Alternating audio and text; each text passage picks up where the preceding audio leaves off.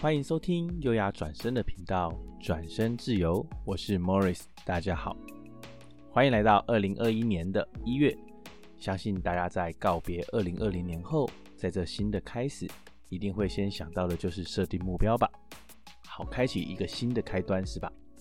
而目标要怎么设定，要怎么计划，又要怎么执行，相信大家一定都有自己的方法。大部分的人，我想就是把去年的计划书拿了出来，接下来就是把这份计划书最上方的年份划掉，填上二零二一，然后就大功告成。很有可能这划掉的年份可能不止二零二零，还有二零一九、二零一八或者更多吧。听起来很好笑，对不对？但真的大多数的人都有这样的经验吧？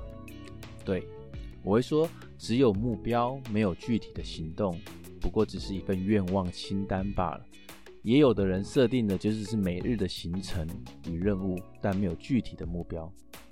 所以啊，目标计划这就是由一份现在由 A 点到 B 点的路径指南，而 A 点就是指现在这个时刻，而 B 点就是我们的目标实现的那个时刻。而其中的目标与你的行动、你的行为是要同时存在在这计划上的。目标与行动，这要两者合一，才会是实现目标的计划。说了这么多，要怎么做呢？我来分享一下我过去学习以我会做的方式。第一，我们一定要先针对我们想要完成的目标，这个目标一定要是一个具体、明确的事物，所以它一定不会是一个形容词的。是的，这目标不会是一个我想要一个快乐的工作，要幸福的人生。当然，你当然是可以快乐与幸福的，但目标是不会用这形容词这样的状态来设定，所以目标一定会是一个具体明确的。第二，这个目标一定要是可以衡量的，也就是说，这个目标会是一个有数字，也就是数字化的。这样一来呢，这个目标的成效与结果才可以被看见与被完成。你不会想要你一直瞎忙，一直盲目的做，一直在做一些事情，却不知道你有没有完成你的目标吧？呃，第三个，这个目标是要可以被达成的。这个可达成，指的就是你个人的能力上是可以由你完成的事，又或者这个可达成，也是指这个目标在世界上是有可能被完成的。总不能你设一个我让太阳从西方升起这个目标吧？这就完全不可能达成啊。第四，这个目标对你来说一定要有高满足感。对，都已经来到第四点，若你对你的新年目标还没有一点点的兴奋感的话，你真的想一下，你是不是要换一下你的目标了？当然，这高满足也代表了你对你的目标啊这个关系，你是否是在乎的？是否有情感上的连接，有情绪啊？这也代表了这个目标的难易程度。如果太简单，你用一只手指头一下就可以搞定的目标，你一定就没有感觉啊。但是如果太难，你没有信心，这又回到了上一项，这个目标是不是可以被达成？所以就高出你以为自己期望之上的挑战为目标。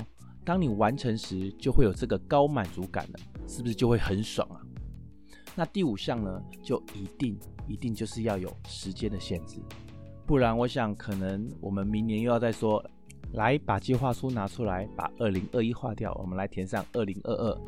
我知道你一定不想这样的，所以在行动之前呢，我再分享一个小锦囊，就是我们已经设定好我们的目标了嘛，我们就可以把这个大目标呢，来切成若干个小目标，那我们就可以按照时间的顺序啊。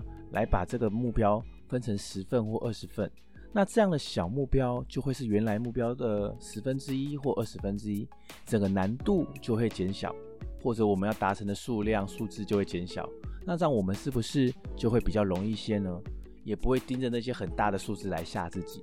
而这每一个小目标就会有各自的实现路径啊，这样我们就可以把这些小目标去转型，转成每一周或每一天我们要去做到的任务清单。